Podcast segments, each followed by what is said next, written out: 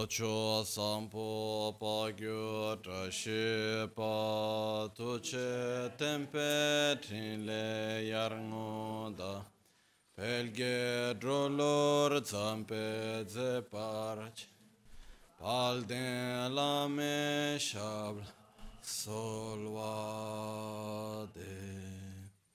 Omo a guru vajradar suma timunishas Uta Vardanya Shri Bar Varsa Manya Sarva Siddhi Hum Om Guru Vajradar Suma Timuni Shasane Kar. Uta Vardanya Shri Bar Varsa Manya Sarva Siddhi Hum Om Guru Vajradar Sumatimonisha Uta Vardanya Shri Badra Varsamanya Sarva Siddhi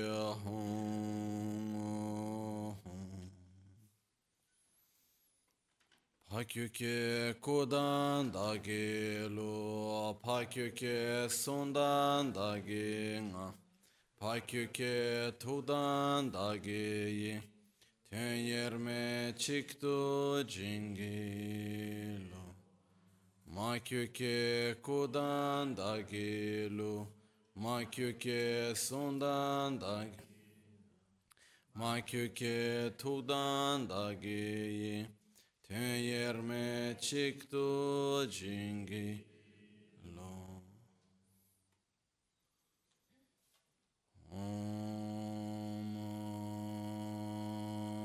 Muni Muni Mahamuni Shakyamuni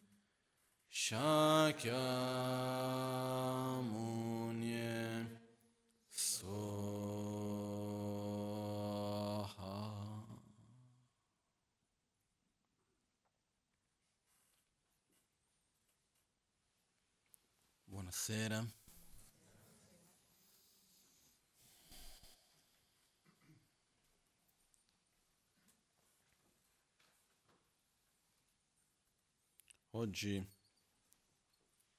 come facciamo tutti i mercoledì, prima di fare la meditazione, cerco di condividere un po' qualche pensiero e ci sono diversi pensieri che vorrei condividere oggi, perciò cerco di vedere un pochettino da dove partire.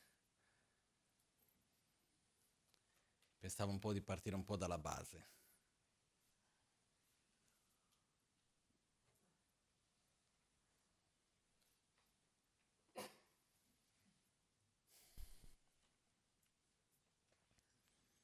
Io credo spesso che quando osservo la vita intorno a me, no? io credo che una delle cose che mi hanno sempre aiutato è quella di osservare, osservare quello che mi accade intorno, osservare le persone, osservare le situazioni, voler imparare con le persone, con le situazioni.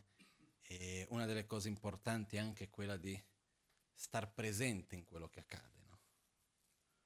Perché quando vedo spesso anche il fatto che noi non ci ricordiamo bene delle cose piuttosto che non riusciamo a imparare, spesso è perché non riusciamo ad essere presenti.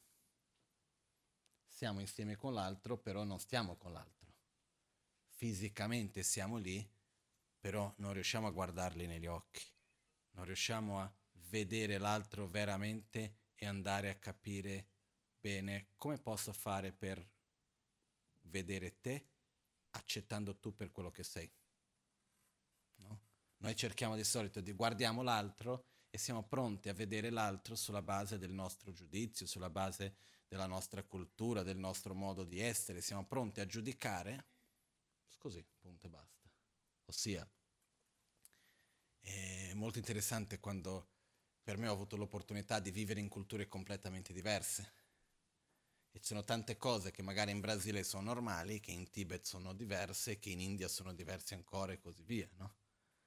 E quindi si impara un pochettino a cercare di essere presenti, ma non solo con le persone, ma con le situazioni, quindi cercare di...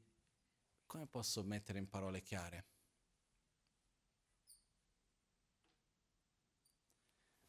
È un po' come può dire avere la curiosità, nell'umiltà anche di voler imparare e conoscere il mondo. No? Quando noi arriviamo davanti alle situazioni, davanti alle persone, con la pretesa di già sapere, di già giudicare nel senso di avere il proprio punto di vista formato e aver ragione, ci chiudiamo. Ci chiudiamo all'altro e alla fine quello che succede è che noi ci chiudiamo dentro il nostro proprio mondo, dentro il nostro proprio punto di vista. Ci chiudiamo all'interno della cultura in cui siamo cresciuti, all'interno dell'educazione che abbiamo ricevuto e così via. Anche perché la nostra mente ha due aspetti principali, se vogliamo chiamare due, come si può dire? Sì, diciamo così, due aspetti principali, che in tibetano si chiamano di Lenke e Kundak. Len che vuol dire spontaneo. Sono tutti gli aspetti della nostra mente che sono spontanei. Quindi parliamo per esempio la gelosia, parlando di cose negative, gelosia, invidia, rabbia, attaccamento, rancore, paura, eccetera. Cose positive. Abbiamo l'amore, la soddisfazione, la gioia, la saggezza, sono tante cose che sono positive, ma che sono indipendenti dalla cultura ovunque andiamo, che sia in qualunque parte del mondo sia, ci sono degli aspetti che sono uguali nell'essere umano.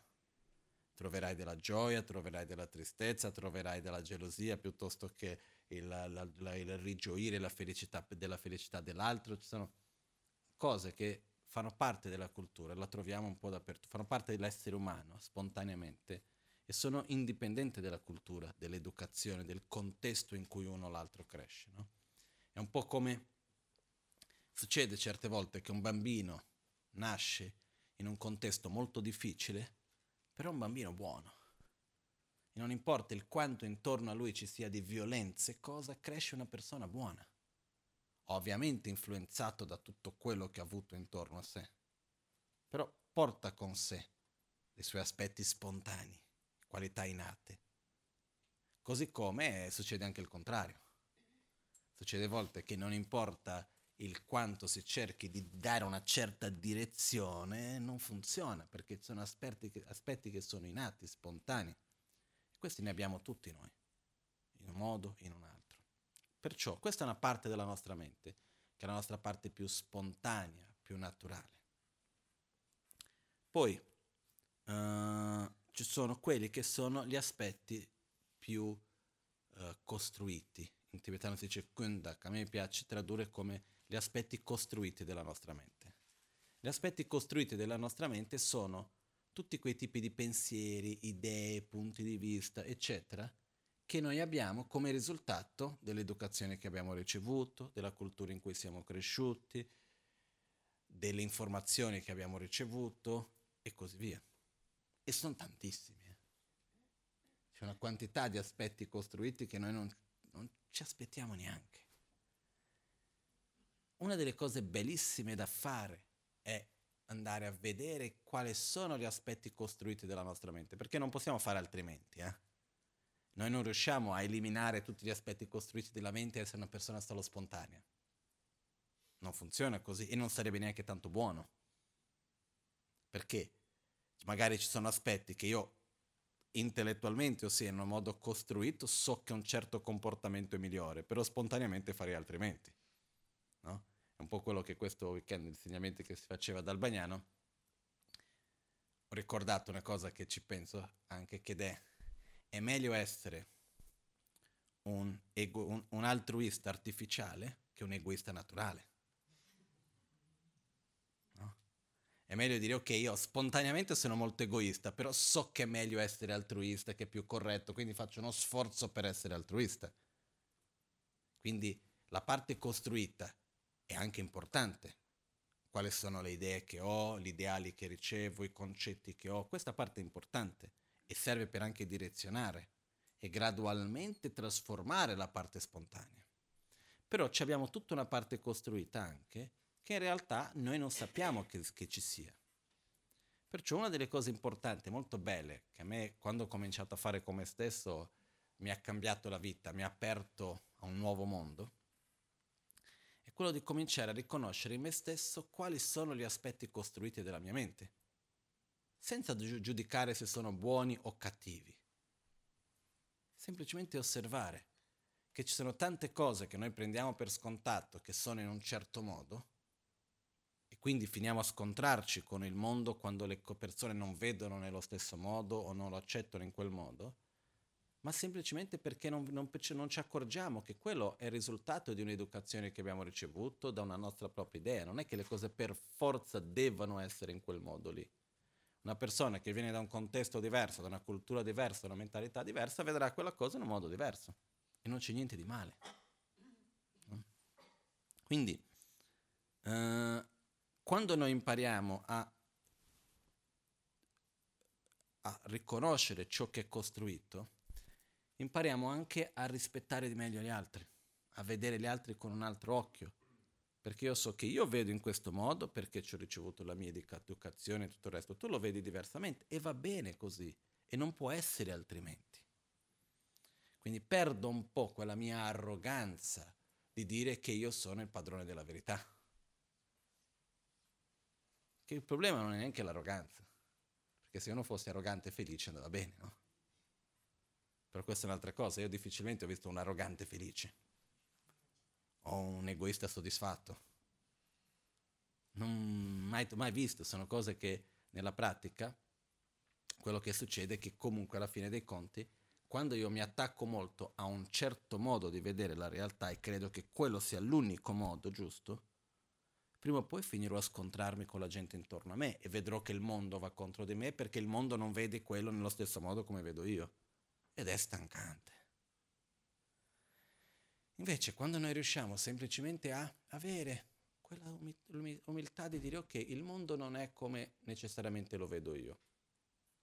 Quindi mi apro agli altri imparo piano piano ad ascoltarli, a vederli, a osservare il mondo che c'è intorno a me. E con questo si aggiunge un altro aspetto molto importante per me, che è, io come tanti di voi che mi conoscete abbastanza bene, credo che avete già visto, sono una persona a cui piace molto la ragione, a me piace molto capire le cose, sempre, mi è sempre piaciuto capire, comprendere, spiegare la parte della filosofia, tutto questo, mi piace tantissimo. Sono anche abbastanza scettico per quello. Non mi piace mistificare le cose, no? mi piace trovare la spiegazione, eccetera, eccetera. E anche mi piace trovare anche le parole giuste. Ho studiato 12 anni della mia vita, anche di più alla fine, sulla base della dialettica, quindi la parte della parola, tutto questo è una cosa che per me la parola ha un valore che è importantissimo, no? Ho fatto molta fatica a capire che spesso la gente parla non, non perché vuol dire qualcosa, ma perché vuole parlare. Ho fatto fatica a capire questa cosa, ormai ho capito, quindi spesso vedo la gente che parla e non sto a ascoltare quello che dice. Semplicemente perché? Perché non vuol dire quello. E poi dopo io sono uno che se dico una cosa è quella la parola. Ho imparato così, no? Ho imparato quando si fa il dibattito in monastero, per darvi così un esempio qualunque, il primo anno di dialettica, una delle prime cose che si impara è il cavallo bianco è bianco. Quella è la risposta? Sì. Quindi il cavallo bianco è un colore? Perché non è un animale, è un colore, bianco è un colore. No, quindi il cavallo bianco non è bianco. Ma quindi che cos'è nero? Se comincia, questi sono gli giochi che si fanno di dialettica, perché alla fine il cavallo bianco non è bianco, il cavallo bianco è di color bianco, perché la parola ha un, un suo potere, no? Questo per dire che per me la parola è una qualcosa a cui ho sempre dato un grande valore. Però eh, sto imparando sempre di più, all'inizio non proprio facilmente, perché proprio dando un po' di valore alla parola, però sto imparando sempre di più che la parola vale molto poco. Anche quando parliamo con qualcuno, in realtà la parola è la cosa che vale di meno. Il suono che andiamo a emettere è quello che vale di meno. Quello che vale di più è l'intenzione che mettiamo, è lo sguardo che abbiamo, è l'energia che noi mettiamo, il modo in cui noi ci poniamo davanti all'altro. Quello vale molto di più che le parole vere e proprie che vengono dette. Io ho visto tante situazioni con persone dalle altre parti del mondo dove la lingua non si parla.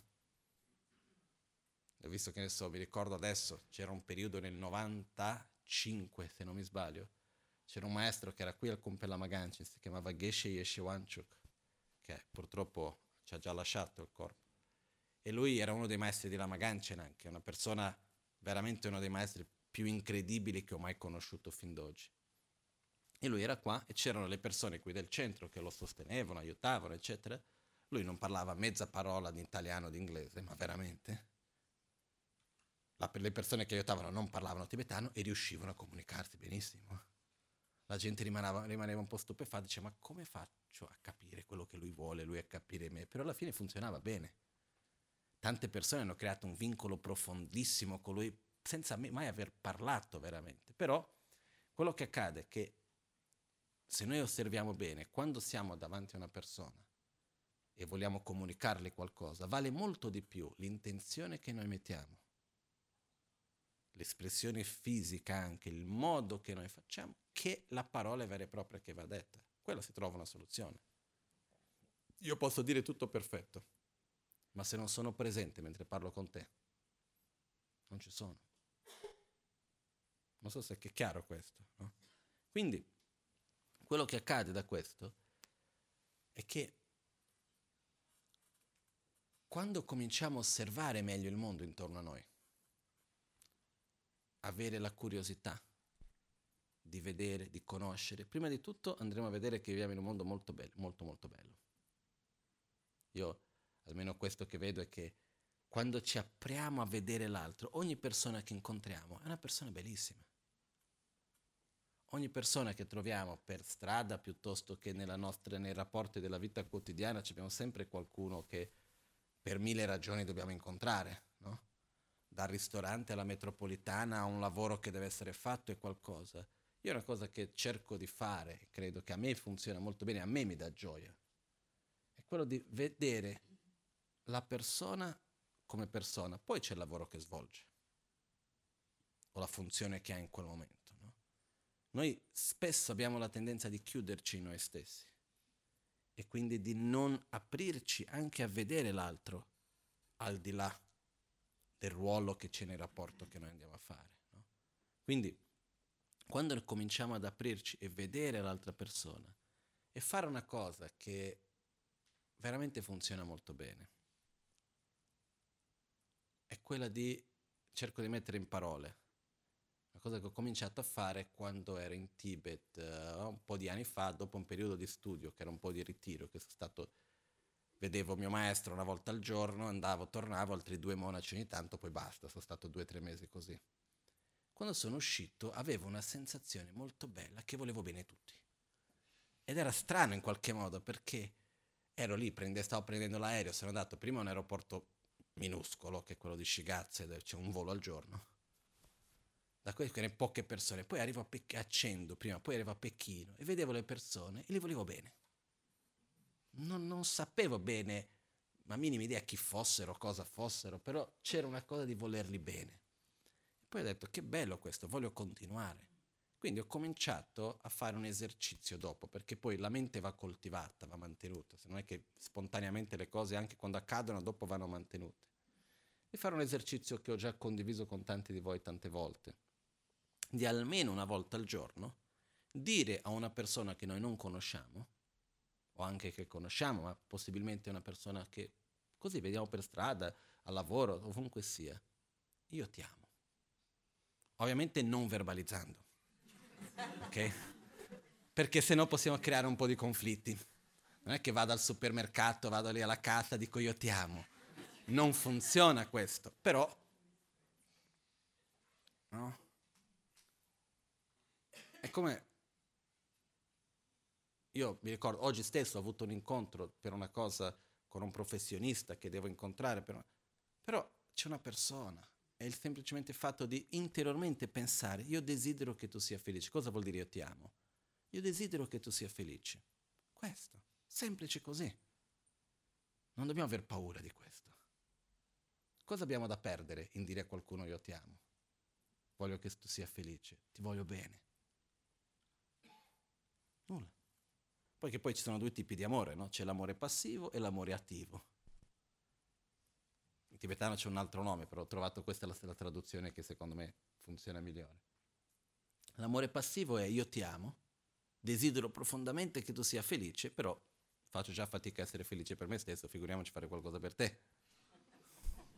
Non toglie il fatto che io ti ami. Perché oggi come, come funzioniamo tanti di noi? Noi abbiamo la tendenza di vivere nella indifferenza. Vediamo le persone intorno a noi, facciamo finta che non esistono, no? Trovo qualcuno per strada, vedo una persona di qua, di là, faccio finta che, che non c'è. Difficilmente ci apriamo per vedere l'altro come una persona, come... spesso ci chiudiamo e andiamo a vivere nell'indifferenza. La, di- la, descrizione dentro la filosofia buddista di non violenza, una delle definizioni di non violenza è la non indifferenza. Perché l'indifferenza alla sofferenza altrui è una forma di violenza. Però non è perché io non sono indifferente, quindi io ti guardo, vedo che prendo atto della tua esistenza e dico ok, ti voglio bene. Non necessariamente posso fare qualcosa per te. Quindi io posso rimanere anche nell'amore passivo che ti vedo e dico guarda, voglio che tu, voglio che tu sia felice. Punto. La tua felicità è importante anche per me. Mi farebbe molto piacere che tu fossi felice, che tu stessi bene. Mi dispiace per la tua sofferenza. E questa è la parte passiva, l'amore passivo. L'amore attivo qual è? Io ti amo, desidero che tu sia felice e faccio e farò tutto quello che posso affinché tu sia felice. Ovviamente senza esagerare. Esagerare in che senso? Io non posso farti felice che questo è dove ogni tanto cadiamo in questa trappola anche, io ti amo, quindi la tua felicità dipende da me. Quindi cosa succede? Il giorno che ti vedo con la vedo con la faccia un po' storta, cosa ho fatto? Non sei nel centro dell'universo. Non è che tutto dipende solo da te. Lo so che mi ami e tutto il resto, però se io non sto bene un giorno, ma per forza deve dipendere da te. Quindi perché mi devi chiedere cosa ho fatto, no? Quindi certe volte abbiamo anche questa attitudine che vogliamo tanto bene una persona e quindi se vediamo che la persona sta male già viene la mente della colpa cosa ho fatto di male che la persona sta male. Non è che per forza deve dipendere da noi. Eh. Io, una cosa che ho già visto succedere certe volte anche è che, diciamo così, io un certo giorno non sto bene. Io ho visto questo succedere con più persone, è già successo anche a me un giorno io non sto bene per qualunque ragione che sia, perché poi succede anche che uno non sta bene e non sa bene il perché. Un giorno uno, ieri mi sono svegliato storto. Ogni tanto succede, poche volte all'anno per fortuna, però ieri è stata una di quelle giornate. Io ho imparato prima di tutto a non cercare una causa unica, perché spesso non c'è. Però quello che volevo dire prima è, un giorno uno non sta tanto bene, viene qualcuno e dice ma perché non stai bene? Ma cosa ho fatto io? Dice guarda non hai fatto niente. Ma come se non ho fatto niente, se va tutto bene, perché non stai bene? Detto, perché non sto bene, non so neanche io perché non sto bene, non è vero. Se, se, se, tu sai meglio di me quello che sono io, mica me, me lo deve dire te, no? Perché io non so, ah no, non è vero, non me lo vuoi dire. Cosa ho fatto di male? È stata quella cosa lì. Perché, e alla fine uno si crea mille problemi dove in realtà non c'è. E poi alla fine cosa succede? Io che già non sto bene devo tirar su per dire per far star bene te. Perché sembra che è colpa mia che tu stai male perché io sto male. Non so se è chiaro questo meccanismo. Perciò, quello che voglio dire è, importante, quando si parla di amare qualcuno, insieme con l'amore va sempre unita la saggezza. Amore e compassione senza saggezza porta frustrazione. Perché io ti amo, desidero che tu sia felice e credo di poter farti felice.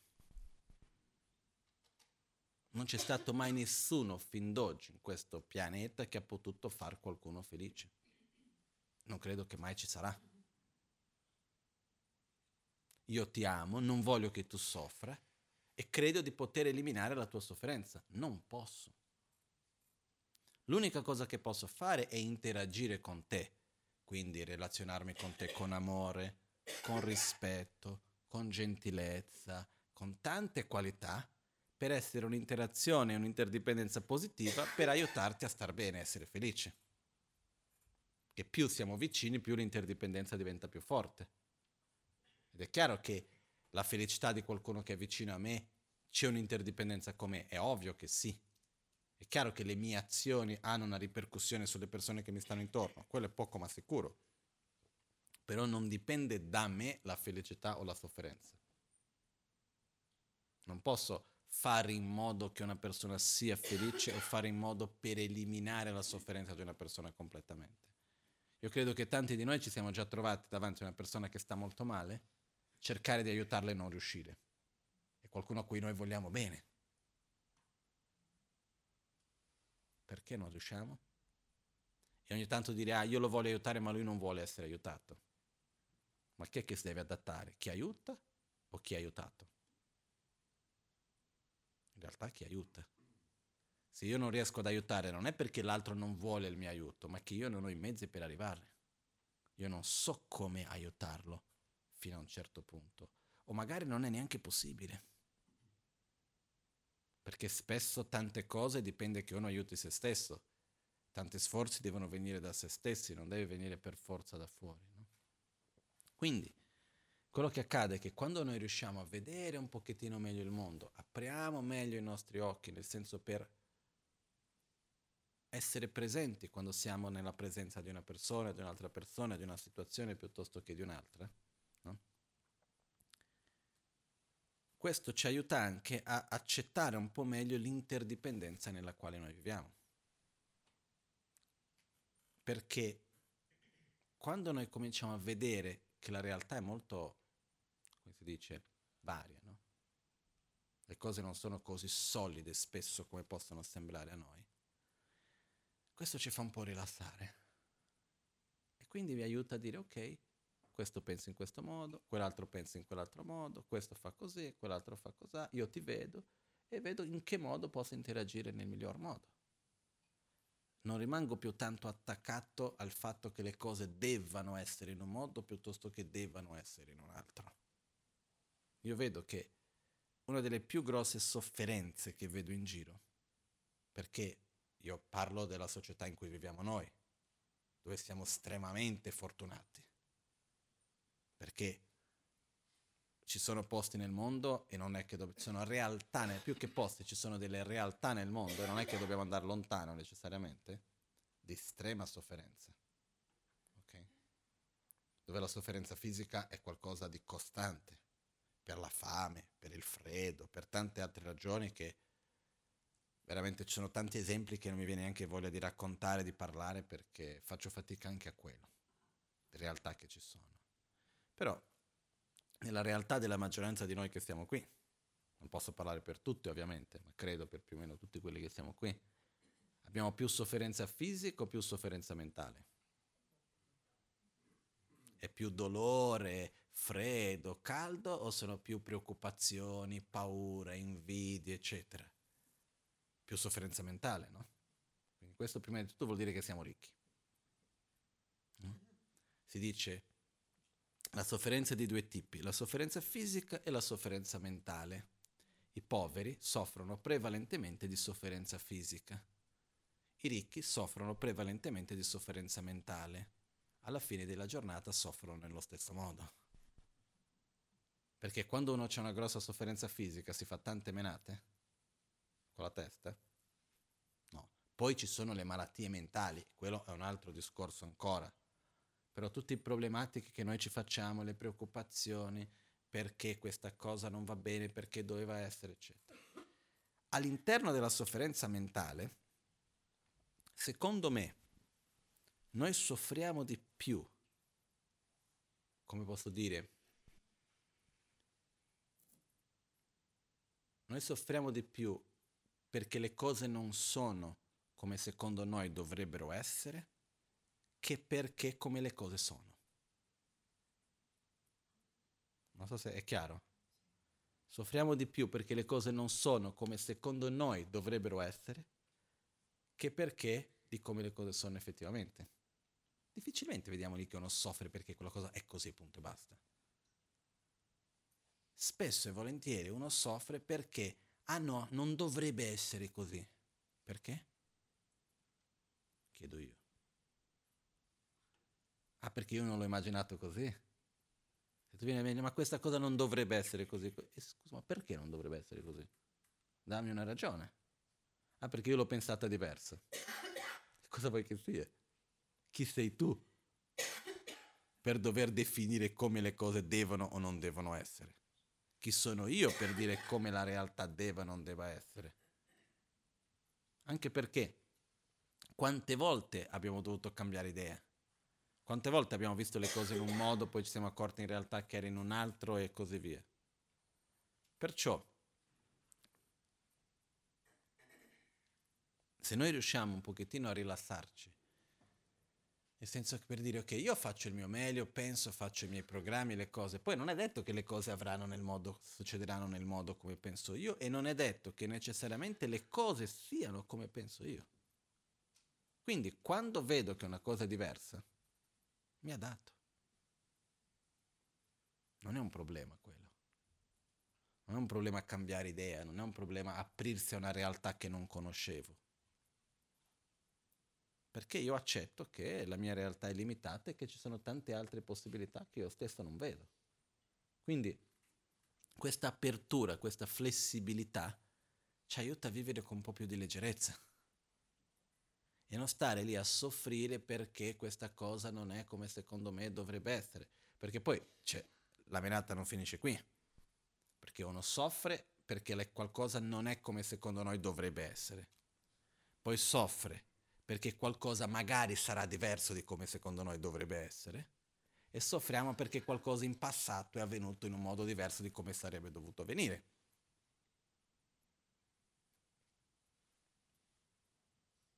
No, non so, è chiaro? Perciò non solo basta i problemi del presente, spesso dobbiamo risoffrire il passato, presoffrire il futuro.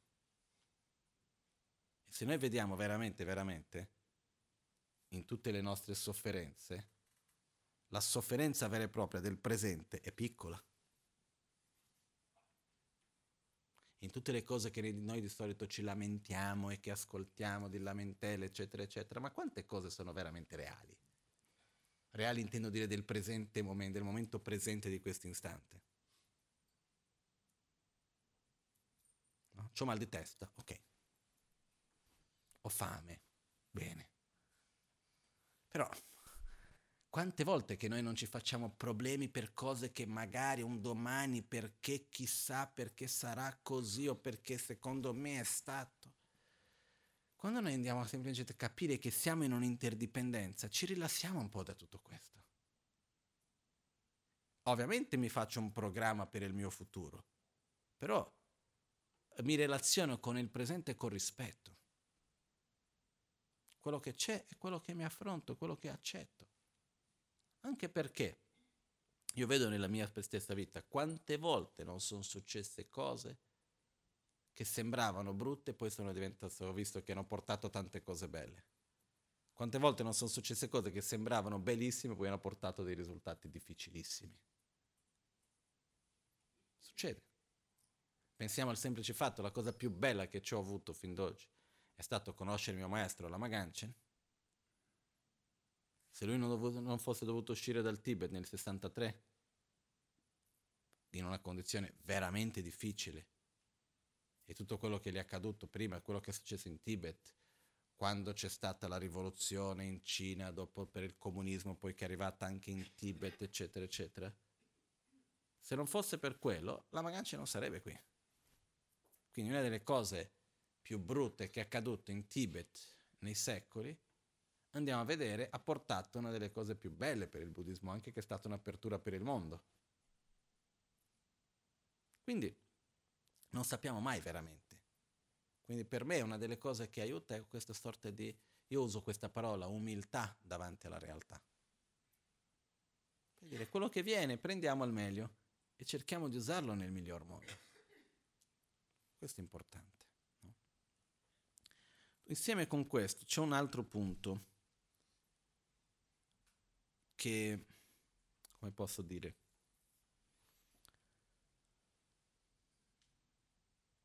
ho già detto, settimana scorsa abbiamo parlato proprio di questo, però abbiamo tantissime risorse nella nostra vita. Però la risorsa più importante e più preziosa è la nostra propria mente. Questa è la cosa più preziosa che noi abbiamo. È ciò che va a determinare la nostra vita. Più che qualunque altra cosa è la nostra mente. Molto più importante avere una mente sana è una risorsa anche da un punto di vista materiale, è una risorsa molto più potente avere una mente sana che avere tanti soldi in banca. Se noi vediamo, no, che ne so, mi viene in mente mio nonno. Mio nonno è uno che è arrivato con nulla in Brasile, scappato durante la seconda guerra, mio nonno è ebreo, scappato durante la seconda guerra con 14 anni con suo padre e i suoi fratelli, è arrivato con nulla poi anni 70 ha perso tutto quello che aveva un'altra volta e ha cominciato dal zero e così via, oggi è lì, va ancora in fabbrica perché gli piace, ha 92 anni quasi e va ancora tutti i giorni in fabbrica perché è stato quello che lui oggi ha 200 dipendenti, ha fatto lui la fabbrica, ha creato tutto quello, ha fatto quella cosa, una cosa con cui ha messo amore, ancora lì. Ma qual è stata la sua principale risorsa? La sua mente, la sua conoscenza, la sua voglia di fare, la sua positività, è quello che gli ha dato la possibilità di fare quello che ha fatto. Quello che gli ha dato la possibilità, se prendo l'esempio di una persona, adesso che mi è venuto lui in mente, di essersi ripreso bene da una malattia che ha avuto, piuttosto che poco tempo fa gli è successo che sono entrati ladri in casa con la pistola di qua e di là. E comunque lui va avanti abbastanza bene. Perché? Perché ha una sua stabilità. Sono un aspetto di avere una mente sana. Quello vale molto di più di tantissime altre risorse che noi possiamo avere. La mente sana è veramente una delle risorse più preziose che abbiamo. Però non è solo avere la mente sana o malata, non è questa la, la divisione, non dobbiamo essere così dualistici. Il fatto è che tutti noi possiamo sviluppare sempre di più delle caratteristiche belle della nostra mente, che è la cosa più preziosa che possiamo fare più ho pazienza, equilibrio, soddisfazione. Ricordiamoci, la soddisfazione non è il risultato di avere tante cose, di ottenere l'oggetto di desiderio, non è quello che ci porta a soddisfazione. Soddisfazione è uno stato interiore.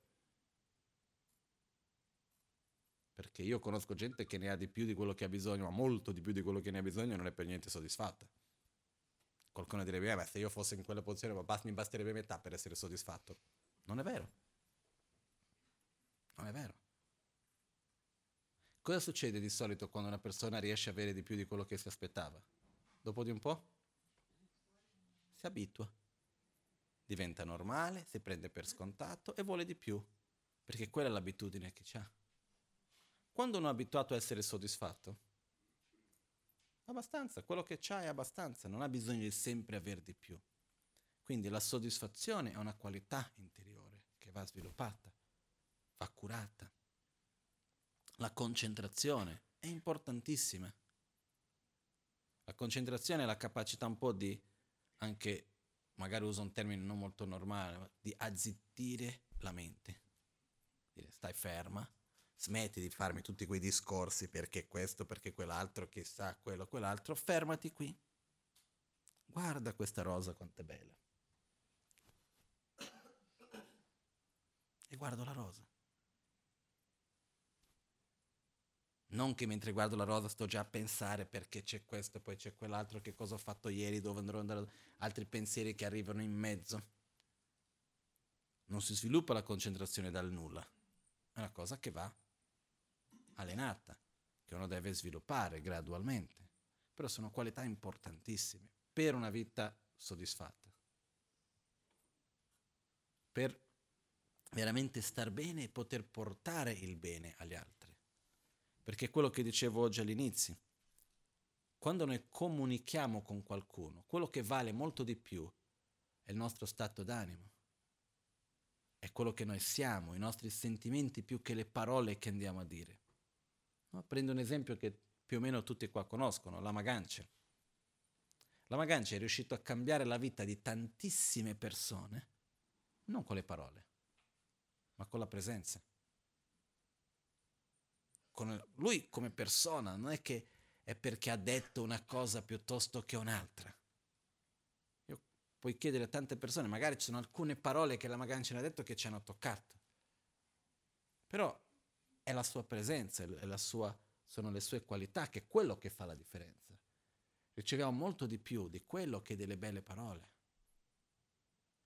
Quello che trasmette di più è quando una persona è l'esempio di quello che dice, che dire quella cosa con tante belle parole. Fa tutta la differenza. Quindi anche qui, dal momento in cui io sviluppo le mie qualità, come ho detto prima, la pazienza, lo sforzo, l'entusiasmo, l'entusiasmo nella vita, la consapevolezza, l'amore, la compassione, la consapevolezza nel senso di l'apertura per vedere il mondo che c'è intorno, saper vedere l'altro. Tutte queste sono qualità che uno sviluppa, che più ha queste qualità, più influenza il mondo, il mondo intorno a sé a sviluppare queste stesse qualità.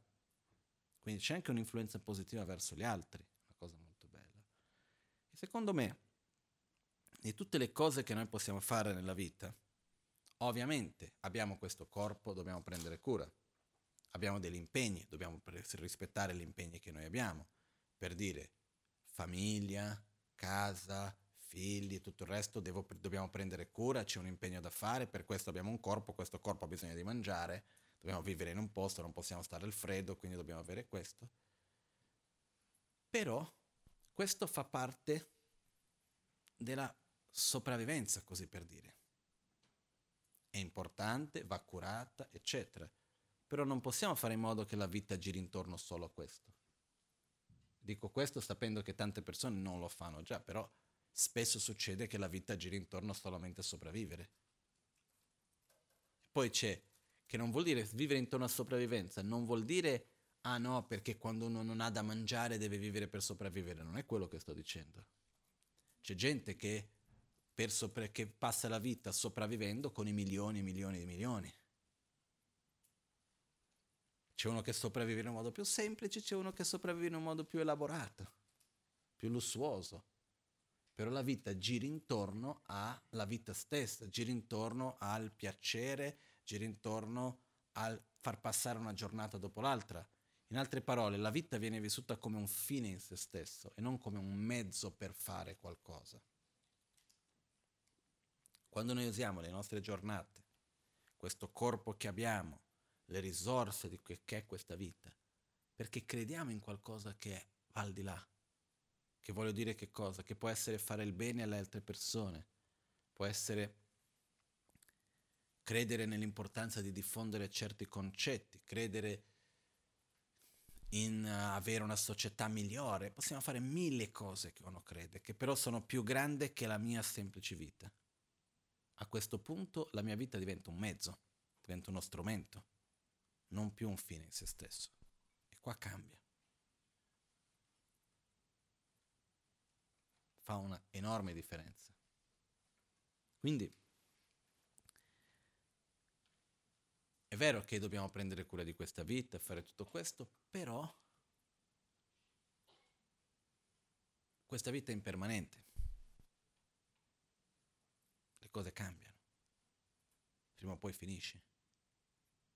Basta vedere anche, ne- non parlo solo della morte, che come tanti di voi sapete è uno dei miei argomenti preferiti, però questo non è questo il momento adesso. Parlo del fatto che anche tante condizioni belle che abbiamo in questo momento, e anche brutte, perché mica solo le cose belle sono impermanenti, no? Per fortuna anche quelle brutte. Cambiano, le cose si trasformano. Sulla impermanenza delle cose brutte c'è una cosa importante. Certe volte le cose cambiano, però noi siamo rimasti attaccati a quell'immagine lì. Quindi non riusciamo a vedere e certe volte non riusciamo ad accettare il cambiamento e andiamo a ricreare quella cosa brutta perché non lo siamo riusciti ad accettare che non è più così. Non so se è chiaro questo. No? Perciò non siamo mai aperti anche al cambiamento, perché secondo noi siamo attaccati a quell'immagine di quella cosa in quel modo lì. Con le persone questo accade, con le situazioni, con le istituzioni, con tante cose. Quindi quello che succede è, le cose cambiano, belle e brutte. Ci sono certe cose che abbiamo adesso e che di sicuro fra un po' non, non le avremo più. Questo è normale, fa parte della nostra vita. Però di tutte le cose che noi abbiamo, quali sono le cose che cambiano? Che oggi ci sono e un domani non ci saranno più all'interno di questa stessa vita. Le cose a cui diamo più grande importanza sono i rapporti umani. Ci sono persone che ci stanno vicine oggi che non è detto che staranno lì per tanto tempo. O perché tanto tempo intendo dire tutta la vita prima o poi si muore, prima o poi cambiano degli aspetti nella vita, uno prende una strada, un altro prende un'altra, può succedere in tante, tante cose, quindi non è detto che oggi siamo insieme, ci vediamo, ci parliamo, siamo amici, ci vogliamo bene, che per sempre sarà così. Le cose materiali è una delle cose anche più instabili che c'è. Io posso andare lì e aver tanto. Io ho conosciuto delle persone che da essere ricchissimi sono arrivati a aver nulla. Quindi non è detto che perché io oggi ho accumulato tanti soldi, che sono riuscito ad avere una situazione stabile, che necessariamente riuscirò a mantenere questa stabilità. Ok? Quindi questa è una cosa, le cose cambiano in un modo o in un altro, anche con cose che non dipendono da noi, non si sa quello che accadrà. La situazione della società. Quante volte ci sono stati cambiamenti abbastanza grossi nella storia? Se pensiamo agli ultimi cent'anni, abbiamo avuto due grosse guerre. Parlo qua, Italia. Ok? Perché sembra che parte, parte del mondo hanno avuto altre guerre in altri momenti anche, no? Purtroppo ci stanno ancora avvenendo. Però le cose cambiano. Non è che sia così stabile come sembra. Che altro? diciamo che sia già abbastanza. Su queste cose che ho appena detto, investiamo la nostra energia o no? Sul nostro corpo, la nostra immagine, il nostro lavoro, sui rapporti umani, sull'aspetto economico, materiale. Investiamo la nostra energia su queste cose. E va benissimo, non sto dicendo che questo sia sbagliato, eh? Va molto bene, deve essere fatto. Però tutte queste cose sono passeggere. Vengono, prima o poi cambiano, poi ci sono, poi non ci sono. Se non per altro, un giorno quando arriva la nostra morte, ciao. Per il quanto che io ti voglio bene, il giorno che muoio non posso portarti con me. Ok? Anche se moriamo insieme. Ok? Quindi quello che succede che cos'è?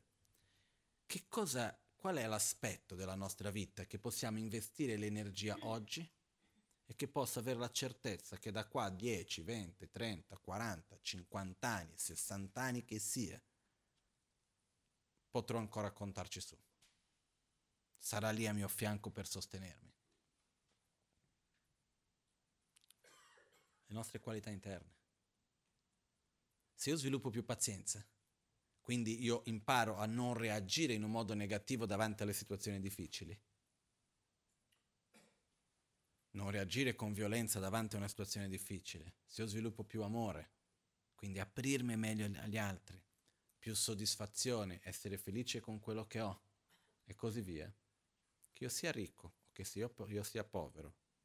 che io stia in buona compagnia o da solo o in cattiva compagnia che sia, che io sia in salute o malato, la pazienza mi aiuterà, la soddisfazione mi aiuterà, l'equilibrio mi aiuterà, le qualità interiori che vado a sviluppare mi aiuteranno. Dall'altra parte, se io coltivo l'insoddisfazione, posso sempre diventare sempre più ricco e avere di più non mi basterà mai. Io, ahimè, ho già visto questo più volte. Cosa succede di solito? Uno prima è insoddisfatto perché certe cose non vanno bene. Risolve quelle cose lì. Quella sensazione di insoddisfazione continua che rode dall'interno. E uno cosa fa? Cerca la causa. Quindi, che cos'è la causa? Prima era i soldi che mancava, adesso sei tu, amico mio, marito, moglie, figlio, quel che sia, che non vai bene. Quindi comincio già a dire che quella cosa non va bene, quindi cerco di cambiare quella cosa lì, poi riesco magari anche. Poi dopo di un po' un'altra cosa non va bene. Arriva un punto nel quale quella sensazione è ancora lì, ho provato a cambiare tutto e comunque non tolgo quella sensazione di insoddisfazione e posso arrivare anche al momento di non volere più questa stessa vita, perché non riesco a togliermi quella, più, quella sensazione di insoddisfazione. Ma perché? Perché vado a cercare fuori. O se no che vado a puntare su una cosa e passo la vita a lottare contro quella cosa lì. Okay? Quello che voglio dire è, è importantissimo prendere cura e coltivare le nostre qualità interiori. Non è una cosa ovvia, non è una cosa spontanea che succede, però la qualità della mente è proprio quella, la nostra mente è maleabile, la nostra mente si adatta alle situazioni e poi impara con la ripetizione. Qualunque mestiere. Nessuno nasce imparato, no? Qualunque cosa. Per farla bene, quante volte devi ripetere? Più volte la fai, più facile diventa. No? Come diceva Shantideva in un testo scritto 1500 anni fa,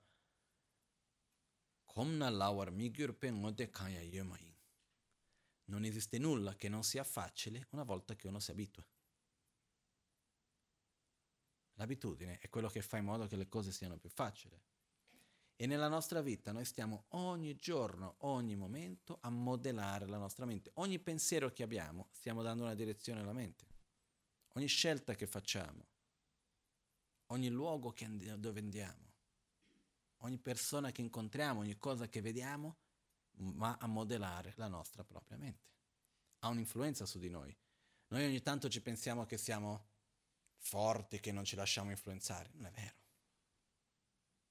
Noi siamo influenzati da ogni cosa che vediamo, da ogni luogo dove andiamo, da ogni persona che incontriamo, da tutto quello con cui interagiamo costantemente, siamo influenzati. Per me l'esempio di questo che ho già dato tante volte è quello che viene chiamata la comunicazione subliminare, il messaggio subliminare. Io ho imparato questo a scuola, no? so, che parla che agli inizi della televisione hanno scoperto che quando tu prendi un secondo, per esempio nel cinema, ogni secondo di video è fatto di 24 fotogrammi. Quindi messi insieme, passando velocemente, vediamo il movimento. No? In televisione sono intorno ai 30. Comunque, quello che succede, che cosa hanno fatto? Hanno preso e hanno scritto un messaggio su un fotogramma, lasciato alcuni fotogrammi vuoti, rimesso lo stesso messaggio nello nel prossimo fotogramma. Quindi uno ogni, non lo so, sette, per dire un numero qualunque. E hanno messo questo messaggio a lungo dentro un, un filmato. La persona, mentre tu vedi il filmato, non vedi il messaggio scritto, perché è troppo veloce per l'occhio per percepire. Qualcosa che passa in quella piccola parte di un secondo, l'occhio non riesce a percepirlo, va troppo veloce.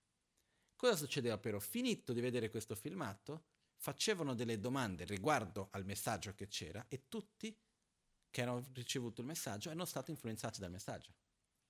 Avevano quella risposta, davano quella stessa risposta, ma non sapevano neanche da dove avevano ottenuto quell'informazione. Per dire, questo è stato poi proibito per legge, ma la Coca-Cola ha usato tantissimo il messaggio subliminare per un certo periodo. Sono stati diversi registi di cinema che hanno usato il messaggio subliminare nei loro film. Quindi, quello che voglio arrivare su questa cosa, che cos'è? Se un'immagine che appare ai miei occhi per un millesimo di secondo, una frazione di secondo, influenza la mia mente, figuriamoci quello che è stampato davanti. Che è lì 24 fotogrammi al secondo. Che è lì che vedo, che ascolto in ogni momento. È come quando sono andati a fare ricerca scientifica per vedere se i videogame violenti aumentano la reazione violenta nei ragazzi. Risposta? Sì. È chiaro che se io vado lì e sto a reagire, che devo reagire con violenza, anche se virtualmente, poi dopo questo porta un'influenza su di me. Io dico, ma no, ma sì, mi piace. Io quando ero ragazzino in Brasile mi ricordo, avevo 10-11 anni, si giocavano i vari giochi. Non sono mai stato un bambino violento. Però un giorno, due giorni, tre giorni, poi non è mezz'ora al giorno, non sono dieci minuti al giorno poi si crea l'abitudine, poi piano piano quella cosa, ogni cosa che noi vediamo influenza la mente e prendi delle strade che noi non sappiamo neanche come sono. Perciò io credo che sia un compito importante per ognuno di noi prendersi la responsabilità di curare bene la propria mente. In altre parole, di familiarizzarci con quello che vogliamo essere familiarizzati perché ogni cosa che vediamo, ogni luogo dove andiamo ha un'influenza su di noi. È così. Nei testi degli insegnamenti dell'Amren, che è il sentiero graduale all'illuminazione, c'è una parte molto importante che parla dell'importanza di abbandonare le amicizie fuorvianti. Le amicizie fuorvianti sono quei rapporti di amicizia che abbiamo, che la persona è simpatica, ci piace, eccetera, ci piace andare a bere insieme piuttosto che, però che il rapporto con quella persona ci allontana dal nostro proprio percorso spirituale, ci allontana da quello che noi vogliamo essere e vogliamo diventare. E qua non riguarda solo le persone. Adesso mi è venuta in mente una cosa, no? L'altro giorno per esempio, una parte grande della vita di tanti di noi si passa guardando la televisione. Nulla contro la televisione, io da bambino ero viziato completamente. Eh. Io mi ricordo, mio padre non mi lasciava guardare la tv più di un certo numero di ore, mi svegliavo al mattino presto per vedere la tv. Ma tipo che c'era l'unico programma che c'era in televisione erano i, i programmi di, uh, ad, uh, per aiutare gli insegnanti delle scuole pubbliche che guardavano che, che facevano le lezioni agli insegnanti. Mi ricordo che ogni tanto stavo lì a guardare quella cosa, ma era più per il concetto che mi piaceva guardare la TV, non era neanche perché cosa, avrà avuto, non so, sei anni, sette anni, non so quanti anni avevo. Perché ero rimasto male che alla sera prima mio padre non mi ha lasciato guardare la TV finché volevo io, no? Però se noi guardiamo, tanti di noi passiamo una parte molto grande del nostro tempo dietro la televisione. Che cosa si guarda? Quali sono le informazioni che noi riceviamo? E uno dice, ma io non guardo mica per ricevere un'informazione, per rilassarmi. Però ricevo un'informazione o no? Che cosa è quello? Io per esempio vedevo una cosa che adesso sta dando sempre più di moda, sono questi vari, eh, come si chiamano, i serial che ci sono, no? A. Mi sto messo a guardare un po' un giorno, uno, l'ultima volta che ero in Brasile, mi sto messo un po' a guardare. Ho visto uno, Mm, carino, vediamo il prossimo, carino. Poi fate in un modo che ti viene voglia di vedere quello dopo. Dopo di un po' è arrivato al terzo, al quarto, e ho detto episodio. E ho visto detto è sempre la stessa roba. Che poi è una ripetizione di che cosa? Sesso, violenza, tradimento. Che lo mette in una salsa, in un'altra salsa, poi fare un giro un po' di qua, poi fare un po' di là poi ci sono diverse altre cose, però alla fine si gira intorno, poi ci sono tanti altri, non voglio dire che sia necessariamente tutto così.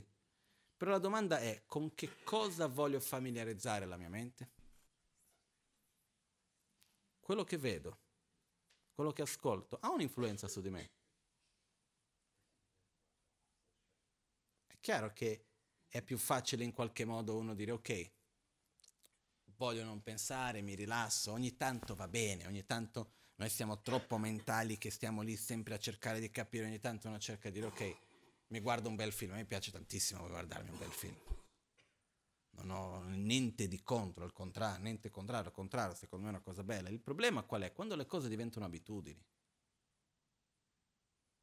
E poi quindi cominciano a occupare uno spazio grande nella nostra mente e quindi sulla base di questo vanno a modellare noi stessi. Per esempio, io credo che la televisione, come avviene oggi, eccetera, ha tolto e sta togliendo una parte di creatività delle persone enorme, anche nei bambini.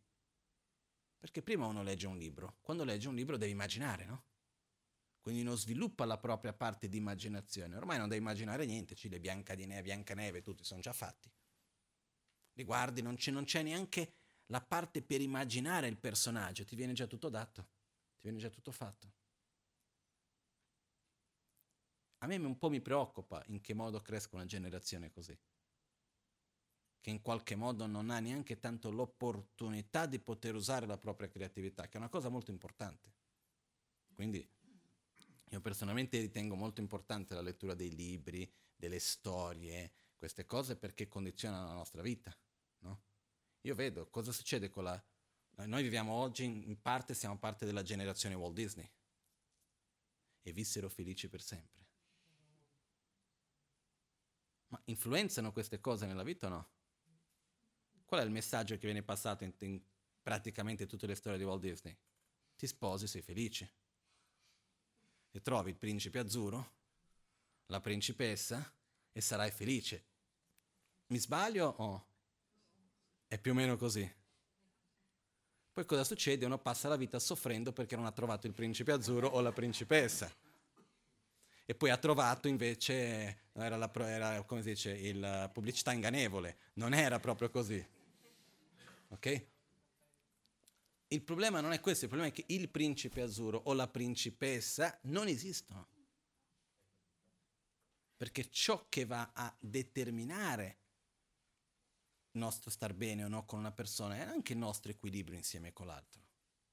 Non possiamo far dipendere dall'altro il nostro star bene o il nostro star male. Nessuno è perfetto, tutti noi abbiamo le nostre qualità e i nostri difetti, dobbiamo imparare a interagire positivamente, stare bene insieme. Ma quello che volevo arrivare era solo il fatto per dire noi siamo profondamente influenzati dalle informazioni che noi riceviamo, dai luoghi dove andiamo, dalle cose che facciamo e se c'è una cosa che dobbiamo prendere cura è della nostra mente.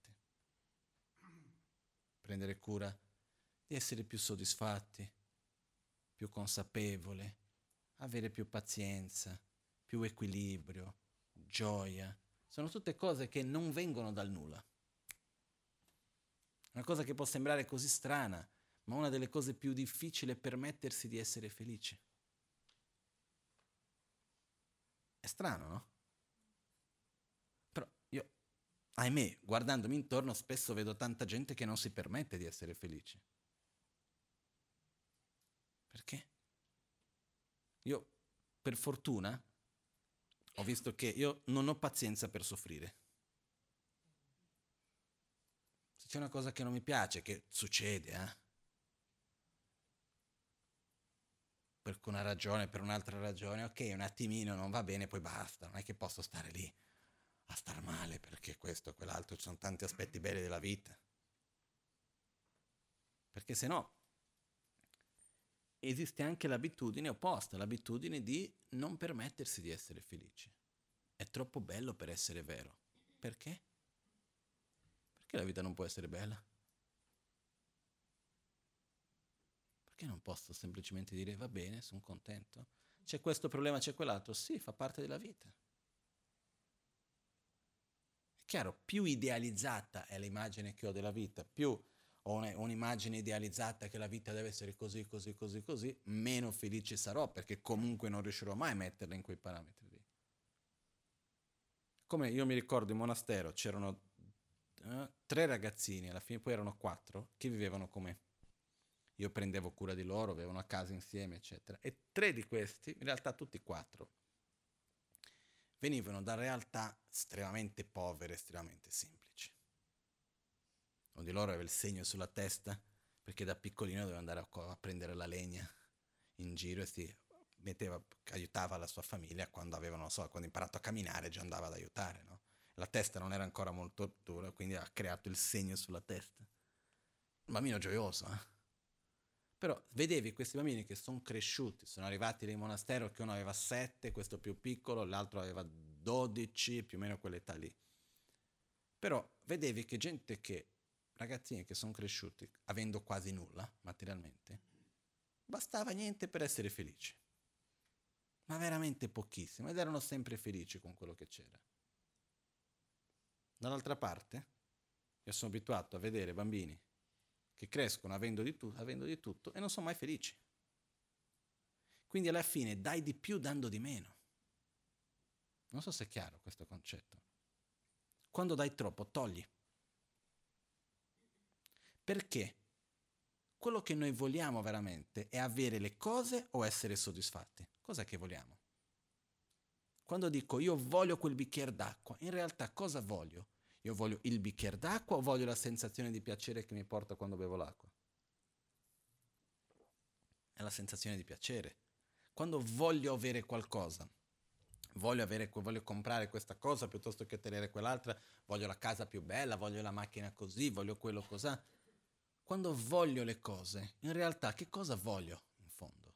L'oggetto o la sensazione di soddisfazione che ho quando ho l'oggetto? Quando ho in quel momento che lo tengo, perché poi dopo ottengo l'oggetto, ah, la mia acqua, che bella. Poi quella soddisfazione si rimane finché c'è l'oggetto o dopo di un po' non c'è più? Dopo di un po' comincia a diminuire, comincia a diminuire, finché a un certo punto l'acqua è ancora lì e non c'è più. Di chi è la colpa? Dell'acqua. Adesso mi serve la garaffa, non mi basta più la bottiglia, il bicchiere. Ma quello che voglio dire è quello che noi cerchiamo, è la sensazione di soddisfazione. E noi possiamo dare più sensazione di soddisfazione dando di meno e facendo in modo che la persona valorizzi valorizzando di più quello che ha che dando di più. Non so se è chiaro questo. Che dobbiamo cominciarlo con noi stessi. Per esempio, c'è un concetto per me molto sbagliato. Se posso averlo, perché no? Se posso permettermi di comprare, perché no? E ho imparato una cosa quando in monastero, questo Gen Lakpala me lo spiegò una volta, il mio maestro, e mi disse questo, dice, guarda, la sensazione di piacere, di soddisfazione, è il risultato di un'energia positiva, di un'azione virtuosa che tu hai creato nel passato. Cause, condizione, risultato, legge del karma, ossia tutto quello che noi abbiamo è il risultato di cause che noi stessi abbiamo creato in passato. Cioè, se tu stai lì, quando compri qualcosa, mi diceva quella volta, in realtà tu stai che cosa? Usando non solo i soldi, ma anche una energia positiva che hai generato per ottenere una sensazione di piacere. Però se fai questo troppo, cominci a spendere non solo i soldi che hai, ma anche le cose, cose, cause positive che hai creato. In altre parole, stai attento a non spendere i tuoi soldi per cose futili e non averli per quello che è veramente necessario dopo. Quindi, quando noi partiamo da quell'attitudine, se posso averlo, perché no? Prima di tutto perché se io comincio ad agire che ogni volta che voglio comprare qualcosa, voglio ottenere qualcosa, lo posso avere, perché posso permettermi economicamente, vado a creare una necessità di averne sempre di più di non bastarmi mai. E a un certo punto vado anche a svuotare quell'energia positiva che ho in me. E quindi l'insoddisfazione aumenta. È strano in un certo punto di vista, perché uno dice ma come? Se ho tante cose non dovrei essere più soddisfatto? No.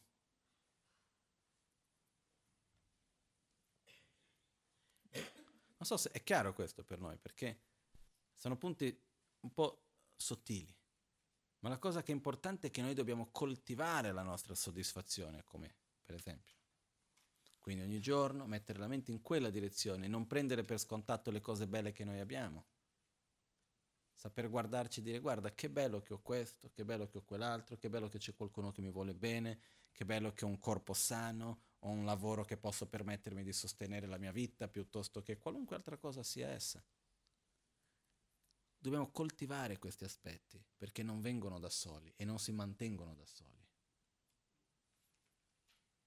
E poi dopo, una volta che abbiamo una mente, e poi se noi arriviamo al punto, come un ragazzo un po' di tempo fa viene da me, questo non qui in Italia, mi disse, guarda ma io ho un problema. Dico, dimmi. Io ho messo sforzo sulle cose che mi hai insegnato, eccetera, e più o meno mi trovo bene. Uh, non, sono una persona che non mi arrabbio, non, non, non, credo di avere tanta gelosia o invidia, sono abbastanza stabile, prendo cura degli altri. Effettivamente è una persona bellissima. E quindi mi sento come se non ci avessi molto da fare. Cosa faccio? Ho detto, guarda, quello che succede è che quando uno vede che non ha più tanti conflitti da dover risolvere, è il momento che deve sviluppare ancora di più le qualità. Questo vuol dire che quell'amore che hai deve aprirlo ancora di più. Deve sviluppare ancora più saggezza, c'è tantissimo da fare oltre quello. Una volta che uno ottiene una certa stabilità, c'è moltissimo da fare dopo. Però prima va ottenuto una certa stabilità. Però il percorso interiore è enorme, ci sono delle cose bellissime da fare. Però quello che voglio dire, concludendo, è la risorsa più preziosa che noi abbiamo è la nostra mente, che però va curata, va coltivata. Non possiamo aspettare che venga dal nulla. Non è così. E insieme quello che noi facciamo ogni giorno direziona la mente, coltiva la mente ogni volta più mi arrabbio, più mi arrabbierò. Non è che a un certo punto finisce, svuotato, la, ho una certa quantità di rabbia accumulata, mi sono arrabbiato, la rabbia è finita. Ho esaurito la rabbia. No? Più, più mi arrabbio, più mi familiarizzo con la rabbia e più mi arrabbierò. In quel momento magari sono arrabbiato, vado lì, grido, faccio qualcosa, sembra che ho svuotato ma in realtà dopo si ricarica quella rabbia in due secondi. E più lo faccio, più mi permetto di farlo, più lo farò. Quindi, uno dei punti essenziali nel buddismo è proprio quello di allenare noi stessi ad essere una persona più altruista, con più amore, meno egoista, meno geloso, meno invidioso. In altre parole, essere una persona più saggia anche, che sta a stare bene davanti al mondo. Per questo è una cosa che ci vuole tempo, ci vuole energia, ci vuole pazienza con noi stessi ci vuole costanza. È per questo che esistono i metodi, la meditazione, la recitazione dei mantra, le immagini sacre. Perché abbiamo per esempio tutte queste immagini? Perché ognuna di queste immagini rappresenta qualcosa. Man mano che uno impara, quando vedi, che cosa riflette solamente quelle qualità che ci rappresenta. Quindi uno entra in contatto con quello in quel momento. Se io sono in un momento di difficoltà o in un momento nel quale la mia mente va per una cosa di dimenticare un po' il significato di questa vita, eccetera, e vedo un'immagine di Buddha, che cosa rappresenta Buddha per me? Tra tante altre, rappresenta il mio proprio sentiero spirituale rappresenta il mio potenziale interiore, la necessità di svilupparlo. Quindi quell'immagine in quel momento rimette la mia mente. Quindi le immagini sono importanti, è uno degli strumenti che noi abbiamo. Esistono tantissimi strumenti, bellissimi. E una cosa che volevo solo puntuare, io veramente non penso e non ci tengo che tutti debbano essere buddisti. Questo per me non è importante. Io ci tengo che tutti possano veramente avere una vita interiormente sana, avere un percorso spirituale che è il percorso per prendere cura e sviluppare le nostre qualità interiori. Questo è necessario. Poi se uno si trova bene usando gli strumenti del buddismo, che ben venga. Però se uno li trova in un altro modo, va benissimo, non c'è assolutamente nessun problema. Al contrario. Perciò non è perché uno ha il tesserino io sono buddista e quindi si sente che è speciale o che c'è qualcosa in più. In realtà no. Quello che ci fa speciale è quando noi mettiamo in pratica, quando noi facciamo uno sforzo per cambiare, quando noi veramente cerchiamo di dare una direzione migliore, non cerchiamo, diamo quotidianamente, gradualmente, pezzettino, pezzettino alla volta, una direzione migliore per la nostra vita. No? Quando riusciamo che alla fine della settimana, alla fine del mese, ci guardiamo e diciamo ok, sono una persona migliore. Ma da dentro a fuori, con delle piccole cose. E questo è possibile. E quando vediamo, oh, questa settimana mi sa che sono una persona non molto migliore, andata nella direzione opposta, che bello che riesco a vederlo. Quindi posso fare qualcosa. Questa è una cosa che io credo sempre. Ogni volta che noi vediamo qualcosa che non va, che bello. Perché dal momento che noi vediamo quello che non va, vuol dire che possiamo fare qualcosa per cambiarlo. Il problema è quando c'è qualcosa che non va e non lo vediamo. È come quando andiamo a fare una diagnosi, per esempio, c'è gente che mi chiede, ah, ma puoi pregare per me perché devo fare un esame? Prego che l'esame mostri veramente quello che c'è. Perché oltre questo, non dobbiamo aver paura di fare gli esami. Perché è importante sapere le cose come stanno. Se c'è una malattia, ben venga sapere della presenza della malattia il quanto prima in modo di poter fare qualcosa per quello. Se c'è un problema economico, ben venga sapere di quel problema prima di poter, poter fare qualcosa e così via, no? Ogni volta che c'è qualcosa che non va, che bello che io so quello che, quello che non va perché posso fare qualcosa. Quindi quando noi vediamo che c'è qualcosa che non va in noi stessi, invece di metterci lì col senso di colpa, guarda come sono cattivo, non è questo quello che è stato detto che dovevo fare, ma perché non l'ho fatto nel modo giusto? Ma perché fa parte del mio percorso. Quello che io dico sempre, noi siamo buddisti, non siamo dei Buddha. No? Se fossimo già perfetti non dovremmo metterci in un sentiero. Quindi quando vediamo che c'è qualcosa che abbiamo sbagliato, che non abbiamo fatto nel modo giusto, dobbiamo accoglierci e ridirezionarci con amore verso noi stessi, con cura, senza dover incolparci di qualcosa, perché non c'è nulla su cui dobbiamo incolparci, fa parte del nostro percorso. Ok? Questo è un po' un insieme di quello che avevo in mente, che volevo un po' condividere oggi con voi. E adesso, visto che sono andato un po' oltre l'orario, eh, vorrei fare la meditazione oggi che la facciamo un pochettino ridotta. Facciamo la, la meditazione dell'autoguarigione con calma per non dover farla di fretta. Faremo la parte iniziale eh, che è un modo che si può fare anche così anche voi vedete questa, poi vedete la parte dell'autoguarigione che si può anche adattare, che comunque non è una cosa che necessariamente deve essere fissa in un modo, ci sono tanti modi in cui si può fare questa pratica. Ok? Ricordo una sola cosa, la pratica dell'autoguarigione di meditazione è una pratica profonda, complessa, che ha tanti tanti aspetti, quindi non c'è fretta di capirla subito. Noi di solito usiamo l'approccio anche orientale qua. L'approccio orientale è quello di si fa, poi piano piano lo capisci. L'approccio occidentale è quello nel quale prima dobbiamo capire ogni cosa per avere il controllo della situazione, per poi dopo fare... Non è così. Io mi ricordo quando andavo a lezioni in monastero. Funzionava così, vai a fare le lezioni, il maestro comincia a spiegarti il testo, non capisce tantissime cose, comincia a chiedere, prima o poi capirai. Adesso andiamo avanti. L'ultima volta che mi è successo questo è stato qualche anno fa, ho fatto una domanda al mio maestro e ha detto, prima o poi capirai. Due anni dopo ho capito. Ma aveva ragione perché non aveva i mezzi in quel momento per capire quella cosa con chiarezza. E certe volte è un percorso più lungo finché uno arriva veramente a comprendere e capire certe cose. Quindi avere questa apertura e quindi anche con la pratica dell'autoguarigione. È una pratica estremamente bella perché va bene per chi sta all'inizio e va bene perché lì già lì su un percorso da una vita. Quindi è una cosa estremamente profonda. Però adesso, se uno non capisce bene il perché del movimento piuttosto che il mantra che va recitato, non è un problema questo, piano piano si può capire.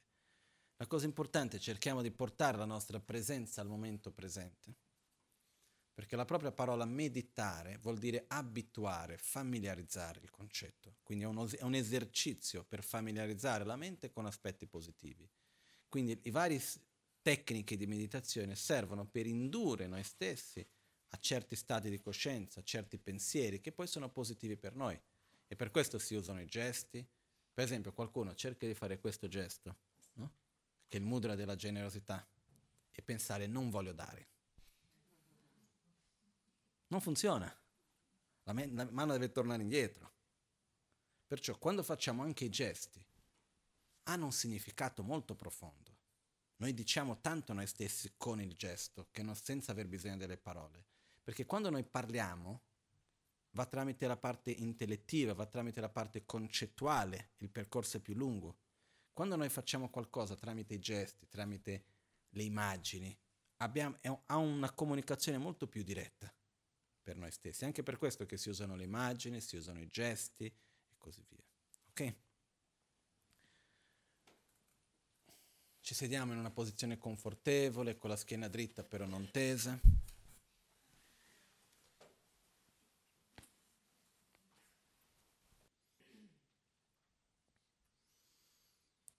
All'alba o al tramonto, di notte o durante il giorno, possano i tre gioielli concederci le loro benedizioni, possano aiutarci ad ottenere tutte le realizzazioni e cospargere il sentiero della nostra vita con molti segni di buon auspicio.